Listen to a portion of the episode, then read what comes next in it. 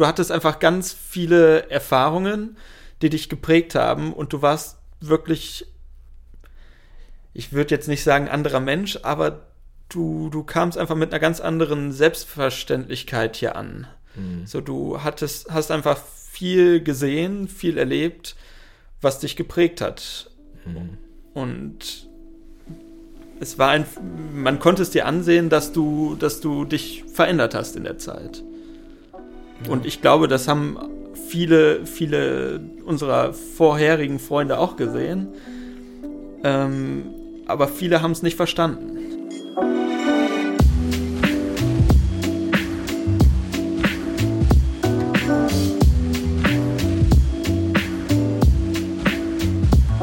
Hallo, guten Tag. Herzlich willkommen beim Podcast vom Träumer zum Macher, dem Podcast begleitend zum Kinofilm Ein Viertel der Welt.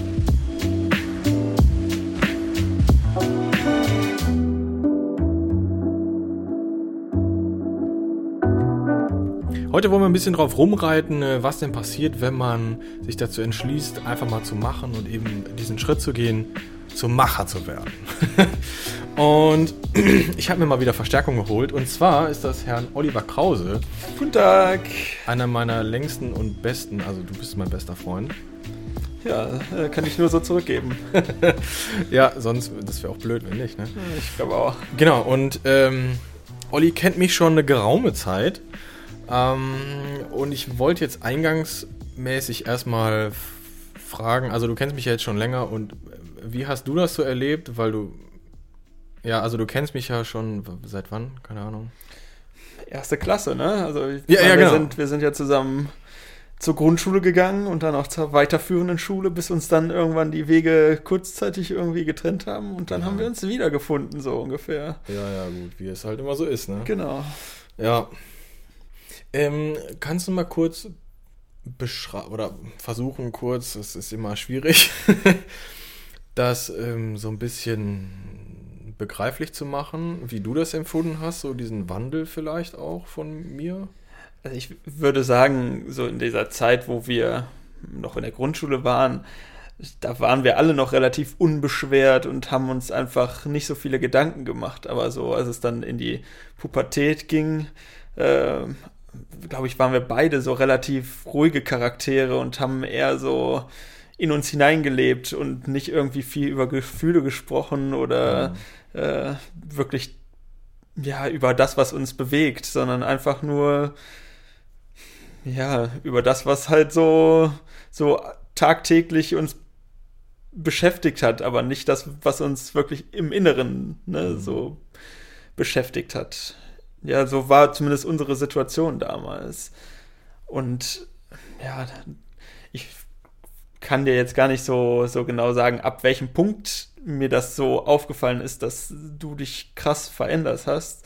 Aber man merkte auf jeden Fall, dass du einfach mehr Selbstsicherheit gefunden hast. Ich könnte mir vorstellen, das war die Zeit, wo wir viel in der, in der Kirche gearbeitet haben, mhm. äh, in der Jugend- und Kinderarbeit und äh, da war einfach so dieses Gefühl, einfach irgendwie, dass man, dass man was wert ist. So, das wurde mhm. uns da auf jeden Fall klar. Mhm. Aber ich glaube, dass dann nachher nochmal ein weiterer Schritt kam. Ja, also kurze Side Note für alle.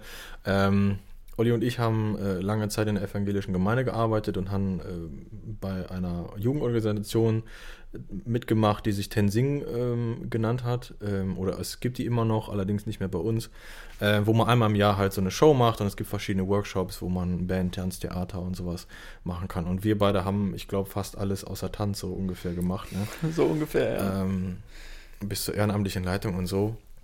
Äh, ja, genau. Und das war wirklich eine Phase, die uns die Wertschätzung uns selbst gegenüber ganz gut gezeigt hat. Ja, das war schon eine coole Stufe.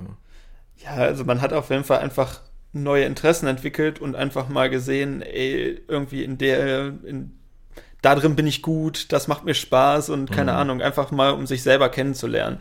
Da war diese Phase auf jeden Fall echt wichtig, so in unserem ja. Werdegang. Einfach auch mal was Neues auszuprobieren. Ja, also wir beide haben halt in der Band gespielt oder wir waren auch die Bandleader sozusagen. Äh, Olli am Bass, ich am Schlagzeug und ich habe auch zwischendurch gesungen. Wir hatten auch eine unglaublich geile Band, aber oh, das, ja, ja. das, das sollten, wir, sollten wir vielleicht lieber nicht. Ja, ne? genau, okay. Äh, vielleicht nicht eine große Glocke hängen. Gut, äh, wo waren wir jetzt? Scheiße. Das mit der Kirche oder diese, das mit der Band habe ich übrigens, es gibt einen Entwurf, beziehungsweise es gibt nicht nur einen Entwurf, sondern fertig gezeichnet, ähm, schon eine Szene für, für eigentlich diese Kindheitssache, aber die haben wir dann rausgelassen, weil sie für die Story, die wir im Film erzählen, nicht wirklich essentiell war so. Klar war das so der erste Punkt, wo ich mich auch mal oder wo wir uns ausprobiert haben, so, aber es war für die Geschichte jetzt nicht essentiell, aber es gibt dieses Ding. Ich muss das nochmal irgendwo veröffentlichen, glaube ich. Oh, das möchte ich unbedingt sehen. Sieht super geil aus, ohne Schlag. Ja, also muss ich, also erstmal nochmal ein großes Lob an den Künstler, der sich da dran gesetzt hat. Rembo. Also, hallo. Muss ich wirklich sagen, also einsame Spitze, man erkennt einfach so viel in diesen Bildern, ja. obwohl der Herr Rembrandt uns ja gar nicht äh, kennt, sondern es war, mhm. sind, es ist ja alles nur aus deinen Erzählungen entstanden. So. Er hat auch Fotos von mir gekriegt. Ah, okay, okay, okay.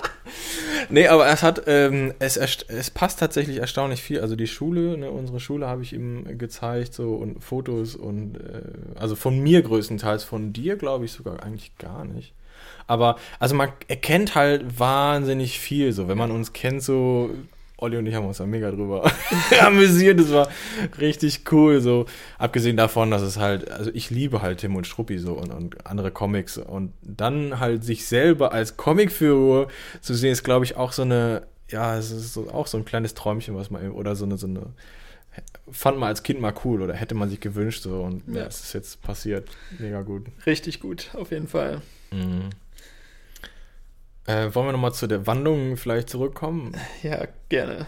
Also, wie gesagt, in dieser Phase haben wir uns gut ausprobieren können, aber trotzdem ähm, hatte man immer noch diese, diese Restzweifel. Man steckte irgendwie in seinem Alltag und mhm. es war nie so, dass du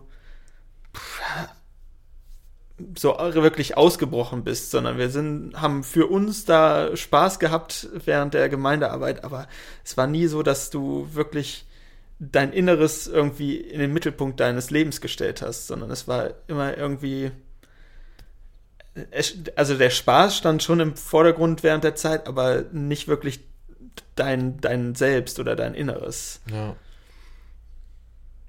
Also man könnte halt so ein bisschen sagen, dass vielleicht so, also es ist nicht so ein Hinvegetieren, das wäre vielleicht zu viel gesagt, aber dass so ein vor sich hin Leben, wenn man so möchte, also was was ich auch bei anderen äh, oft beobachtet habe, dass man halt sich einfach so treiben lässt, was, was ja an, in, in Maßen auch okay ist.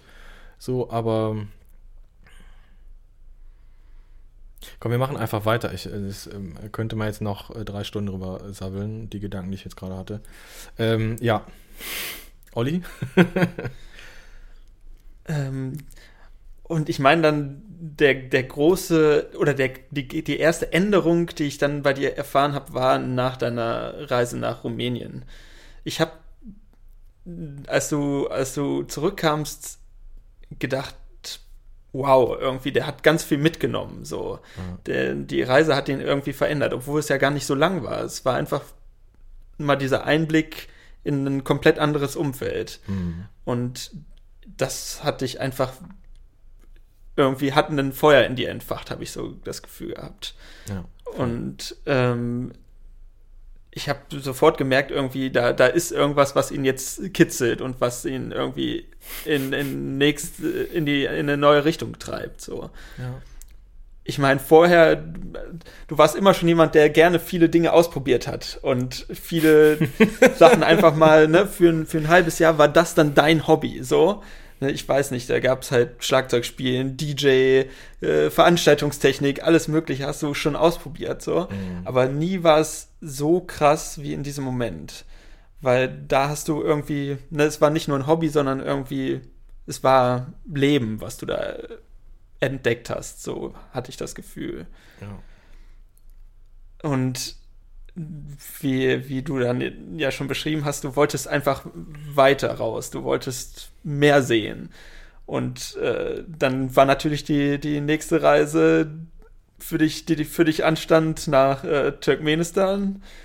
Du, also, äh, Tadschikistan. Ja. Äh, ja. genau, ja, exakt. Äh, also noch kurz äh, zur Ergänzung für alle, die den Film noch nicht gesehen haben. Ich war in Rumänien für eine Woche mit äh, meiner Firma damals ähm, und habe da so eine Baureise mitgemacht und habe da auch schon Film und Foto gemacht. Und wir haben für eine arme Familie da ein Haus mit aufgebaut, also nicht komplett fertig gebaut, aber mit aufgebaut mit einem Team. Und ähm, ja, das war, wie du schon sagst, also es war so ein Horizonterweiterer, wenn man so möchte. Ähm, weil man ja sonst immer nur so ein, so ein begrenztes Umfeld hat, was man auch kennt, was ich äh, in der letzten Folge mit Felix auch schon gesagt habe. Ähm, und dann, wenn man halt ja, wie auf sein Leben, ich habe, ja, ich vergleiche das jetzt mit letzter Folge, Entschuldigung, ähm, sollte ich aufhören. Ähm, wenn man dann halt so eine andere Perspektive bekommt und, und einfach einen weiteren Rahmen, dann merkt man erstmal, wie groß überhaupt diese ganzen Perspektiven sind und, und wie weit man überhaupt fahren kann, ohne jetzt von, von der Scheibe runterzufallen. So. Ja. Ich denke, du kannst ja dann auch einfach auf deine die nächste Reise dann direkt eingehen, ne, damit man. Ja, genau. Und dann, ähm, boah, ein paar Monate später direkt, in dem gleichen Sommer, war 2014, bin ich nach Tadschikistan gefahren mit einer Rallye. Das hat sich über drei Ecken ergeben, total bekloppt. Ähm, wie das Schicksal tatsächlich manchmal so spielt. Und ähm, ich bin mit einem Straßenauto, mit einem Dreier BMW, bin ich, habe ich eine Rallye begleitet und ich war der Fahrer für ein Kamerateam von Vox, von dem Fernsehsender. Und wir haben ein reguläres Team der Rallye begleitet. Und äh, ja, es war sehr abgespaced, vor allen Dingen, weil halt diese Karre, die ich gefahren bin, so, also ne, wer ein Dreier BMW kennt, Kombi, hat so 5 cm Bodenfreiheit. Die, die Federn waren auch nicht mehr so ganz in Ordnung. Wir haben den komplett überbeladen so. Und boah, ja, also es ist, ähm, es war ein richtig krasses Abenteuer so. Ich glaube, heutzutage hättest du dich wahrscheinlich anders vorbereitet auf die Reise, oder? Ah, das ist eine gute Frage. Also ich würde halt hm, nicht um, also es ist, glaube ich, also du kannst auch mit dem Straßenauto da fahren, weil das Witzige ist ja, also die beiden Autos, die wir begleitet haben, waren so zwei alte Wartburg, so DDR-Autos, die oh, 25, 30 Jahre alt waren. Die sind angekommen. So, und meine Karre, die halt von 2002 oder 2004 oder so, ein 3 BMW, ist nicht angekommen, einfach nur, weil die Bodenfreiheit. Also ich glaube, man kann auch mit jedem anderen Auto das machen, aber 5 cm Bodenfreiheit sind einfach fucking zu wenig, so für die Straßen vor allen Dingen, weil irgendwann sind es keine asphaltierten Straßen mehr. Und, ja. Aber witzig. ich meine, ihr seid ja trotzdem angekommen. Also, ne, also jetzt über Umwege, aber ne, es hat ja funktioniert. Ja. Und ich glaube, gerade dadurch lernt man ja, ne, dass du äh, einfach manchmal Umwege gehen musst, um ans Ziel zu kommen. Ja, das kann ich nochmal kurz aufgreifen. Und zwar ähm, im Film zeige ich halt, okay, unsere Karre ist verreckt und ich sitze da drunter und so und war dann halt kom komplett, also unsere Ölwanne ist aufgerissen. Äh, und ich hätte das reparieren können, ich hätte einen Tag mehr für gebraucht, wir hätten das alles sauber machen müssen, also ausbauen, sauber machen müssen, dann gibt es Spezialkleber, den muss man einen Tag lang trocknen lassen, dann kannst du es wieder einbauen und dann wieder mit Öl füllen und so. Das wäre alles gegangen, aber das Problem war, dass wir anderthalb Tage später ging unser Flug von Duschanbe von der Hauptstadt zurück und den hatte ich schon bezahlt und fest gebucht so. Und das heißt, wir mussten jetzt unbedingt nach Duschanbe. Es waren noch 400 Kilometer. Und ich bin mit Ron damals, äh, schöne Grüße übrigens, ähm, bin ich, ähm, ja, die, die, Jungs sind dann weitergefahren, die haben kurze Zeit auf uns gewartet und gesagt, ja gut, ihr, ihr kriegt das schon irgendwie hin und dann sind die weitergefahren, weil die auch nicht so schnell waren und dann sind wir abends noch mit dem ähm, Busch, der Buschmechaniker, wollte ich gerade sagen, aber ja, also so Dorfmechaniker, ne, der hat mir da geholfen. Was auch ganz witzig war, weil er hat natürlich meine Sprache null gesprochen, weder Englisch noch Deutsch und äh, ich kann auch, also konnte damals so gebrochen Englisch und äh, hat uns auch nicht verstanden. Aber das Interessante war, dass es ja um was Technisches ging. Das heißt, ich lag da drunter, habe das auseinandergenommen und wir, ich habe einfach auf Deutsch gequatscht und er hat mich verstanden, weil ich gleichzeitig gestikuliert, habe. Und er und ich habe ihn verstanden, weil eben andersrum das auch funktioniert. Naja, abends sind wir dann halt äh, bis zur Grenze, hat er uns gebracht und wir sind dann mit dem Taxi weitergefahren und dann haben wir an dem Grenzübergang wo, ich weiß nicht, zwei Wochen vorher, genau an diesem Grenzübergang, war noch eine Schießerei, wo irgendwie drei Leute gestorben sind oder so. und ja, das war halt schon interessant, weil wir auch vollkommen übermüdet natürlich irgendwann waren und dann haben wir, ähm, das wird auch relativ kalt und ich hatte zum Glück meinen Schlafsack mitgenommen und wir hatten auch alles in der Karre zurückgelassen, was wir nicht tragen konnten. So. Und Lars, äh, Ron, hat dann gesagt, nee, ich brauche keinen Schlafsack, mein Gott. Ne? Und dann war das aber so kalt, dass er nicht schlafen konnte. Und dann hat er mit dem Grenzwächter, der da, also wir waren dann auf der tadschikischen Seite schon, und da war so ein kleiner Hof von, also im Dreieck so 60 mal 60 Meter immer die Straße jeweils. Und ähm, da habe ich dann auf einer Bank geschlafen von irgendeinem Restaurant, auf so einer Metallbank. Und Ronny Boy ist dann tatsächlich mit diesem Wächter, hat er sich eine ganze Nacht unterhalten, weil dem so arschkalt war und er nicht pennen konnte deswegen und hat sich mit dem Wächter, der da mit seiner Kalaschnikow stand, geschultert mit irgendwie so, so, so Flipflops stand er da und ein paar Magazin irgendwie an, sein, an das eingesteckte Magazin so getaped, stand er da und hat sich mit ihm irgendwie unterhalten und die ganze Nacht da Ah, und ja, man lernt schon interessante Leute kennen, ne? Voll, ja, das ist ja das, das Schönste eigentlich beim Reisen. Ähm, und ich bin dann morgens irgendwann um halb sechs oder sechs Uhr aufgewacht, weil dann der Ladenbesitzer mich von seinem Stand geschmissen hat und äh, sagte ja, er würde jetzt hier gerne das, falls ihr das kennt, die haben ja diese Öfen, die ähm, so rundlich groß sind, oben geöffnet und dann wird unten Feuer gemacht und der Teig von innen an die, äh, an die Wand äh, gestrichen und dann, wenn das fertig ist, dann kann man das dann so locker flockig abnehmen. Und wir sind dann, ja, morgens dann haben wir dann noch was gegessen und haben uns erstmal das runde, äh, runde, runde Treibende angeguckt, was echt total spannend war, weil das ist ja wirklich, als wärst du ein Alien. So, also du, du, also du äh, fühlst dich so ein bisschen wie ein Alien, weil du auch, ne, du hast ja diese Sprachbarriere komplett, keiner spricht Englisch, keiner Deutsch, so, aber du, du bist trotzdem Teil dieses Geschehens und kannst ihm zugucken und irgendwie akzeptieren dich die Leute da auch und es ist, mein Gott, pff, der sieht ein bisschen abgeranzt aus und komplett von oben bis unten mit Motoröl voll, naja gut. Der gehört schon irgendwie hier hin. Ein ne? bescheuerter Europäer, ja genau, so ungefähr. Ja. Und wir sind dann, um das ein bisschen abzukürzen, sind dann mit Bus und Taxi tatsächlich bis äh, nach Dushanbe noch geritten und haben auch im Prinzip die ganzen, ich weiß nicht, vier, fünf, sechs Stunden Fahrt haben wir fast komplett verpennt, weil wir einfach so kommen, also wir sind auch, muss man dabei sagen, wir sind die komplette letzte Woche davor, sind wir nur durchgefahren. Das heißt, wir haben uns nur abgewechselt, mit Fahrerwechseln sind so 10 bis 14, 16 Stunden durchgefahren. Und da waren wir so hinüber. dass wir, wir sind auch noch durch so einen Todestunnel gefahren, wisst ihr. Ähm, der ist fünf Kilometer lang, der ist einspurig und alle also die LKWs haben natürlich Euronorm 0 bis schwarz so. Ne? Und das Ding hat keine Abluft. Das heißt, du fährst da rein und darfst die Fenster nicht aufmachen, sonst verreckst du. Und das hatte zwei Wochen, bevor wir da waren, oder, oder drei, war da auch eine Familie, die darin verreckt war, weil, weil die Frau irgendwie hysterisch geworden ist und die Fenster aufgemacht hat. Dann sind die aufgrund des Kohlendioxids sind sie einfach ab, abgekackt so. Und das haben wir auch nur am Rande so mitgekriegt, weil wir waren so fertig und haben uns so aneinander gekuschelt. So. und zwischendurch mal aufgewacht, so, oh ja, Berge, okay, sind immer noch in Tadschikistan und dann wieder. Ja, hat aber alles geklappt so. Ja. Es gibt dann noch eine kleine Side-Story und zwar, ähm, als ich aus Afrika zurückkam, wollte ich mir halt direkt so einen Samurai kaufen, weil ich wollte unbedingt eine Allradkarre haben. Und dann bin ich mit Jan, einem Freund von mir, ähm, losgefahren und wir haben uns verschiedene Samurais angeguckt.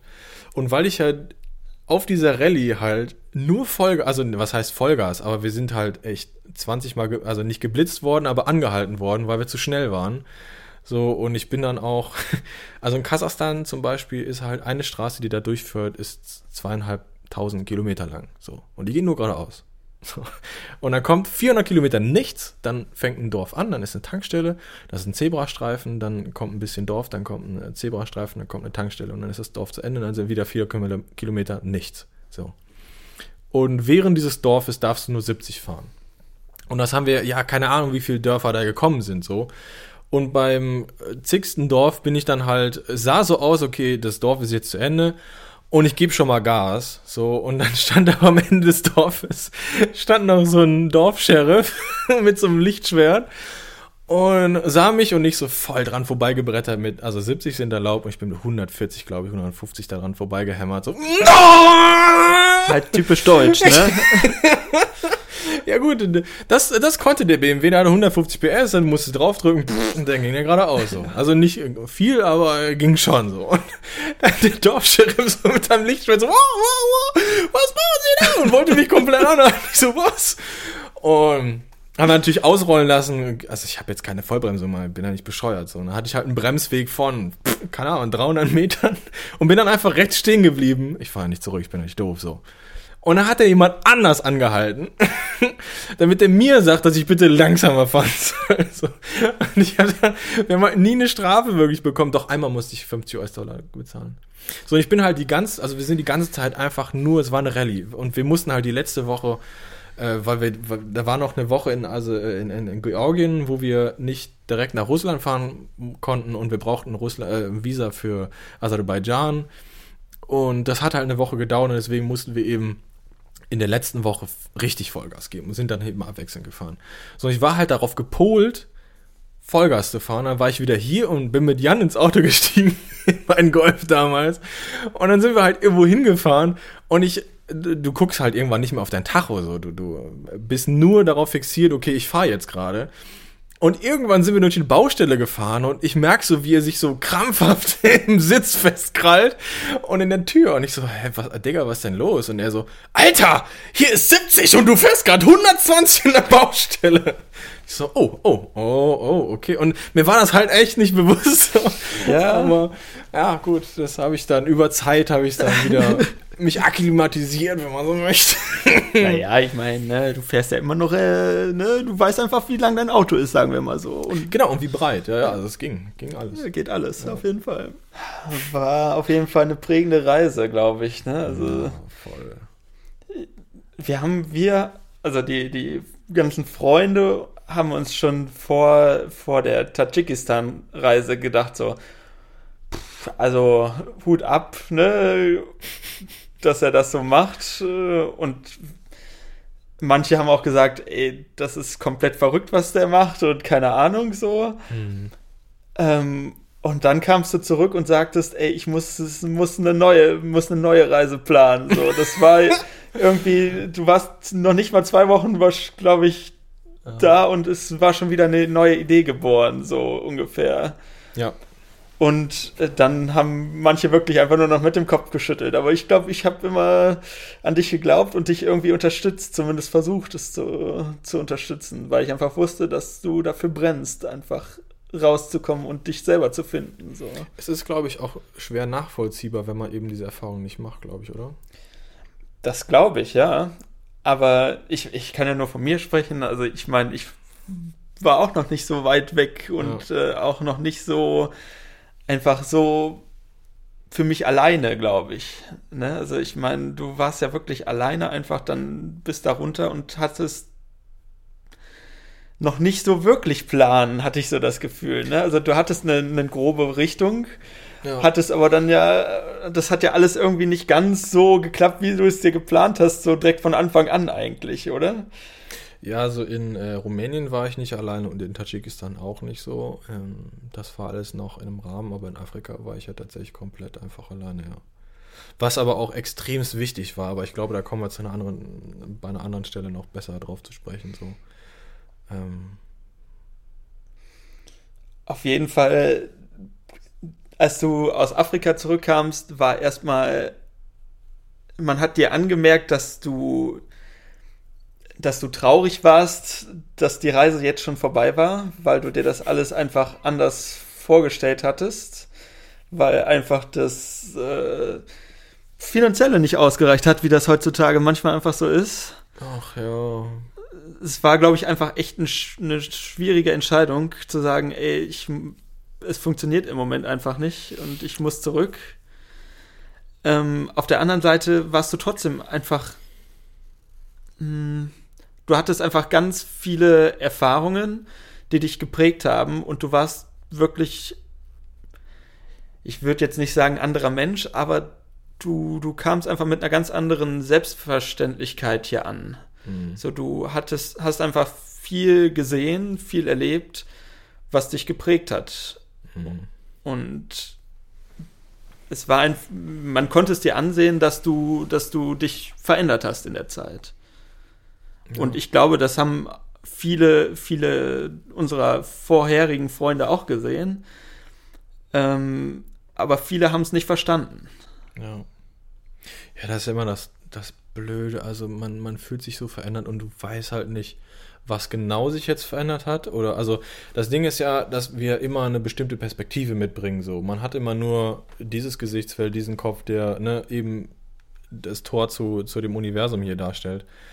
Ähm, und das dann rüberzubringen, vor allen Dingen, wenn sich die eigene Perspektive so schleichend über diesen, dieses halbe Jahr eben verändert hat und dann kommst du zurück und, und fragst die anderen so, ja, was ist denn jetzt eigentlich passiert? Weil für mich gefühlsmäßig hat sich nicht viel anders verändert. Okay, meine Angststörung ist zurückgegangen so und war auf einmal krass viel besser, ganz klar, oder fast weg, so, und ist dann wiedergekommen, weswegen es das Ende vom Film gibt, weil es da noch ein paar Sachen rauszufinden gab. Aber ja, das ist, ja, ist immer schade, wenn man Freunde dadurch verliert. Aber naja, was, ja. Ich habe da jetzt keine richtige Antwort. Also, ja, ja ich, ich glaube, es ist einfach so. Ne? Wenn, wenn, du, wenn du dich veränderst, kann es einfach sein, dass einfach die Connection nicht mehr passt. Ne? Aber dadurch, dass du dich verändert hast, hast du so viele neue Leute kennengelernt. Hm, ja, ne? voll ich würde jetzt niemals sagen, irgendwie die, die einen sind besser oder die anderen schlechter, keine Ahnung, sondern es ist einfach so, es passen zu der Zeit einfach andere Leute. Das ja. ist einfach so. Ja. Und äh, das ist gut so, weil wäre ja auch langweilig, wenn man immer nur mit den gleichen Leuten rumhängen würde, ne? Absolut, absolut richtig, ja. Lass uns noch mal kurz auf die Frage zurückkommen, was passiert denn, wenn man macht? Also, Olli, du bist immer noch Musiker und, und äh, ja, machst einiges. Ja, ich glaube, ne, man, man muss einfach auf Menschen zugehen und einfach mal die Klappe aufmachen und von seinen Träumen reden und dann ergibt sich irgendwas. Ja. Ich glaube, das ist einfach wirklich das Wichtigste. Einfach offen sein für, für Optionen und für Möglichkeiten. Ja. Und sich nicht irgendwie ja, nicht, nicht kleinreden.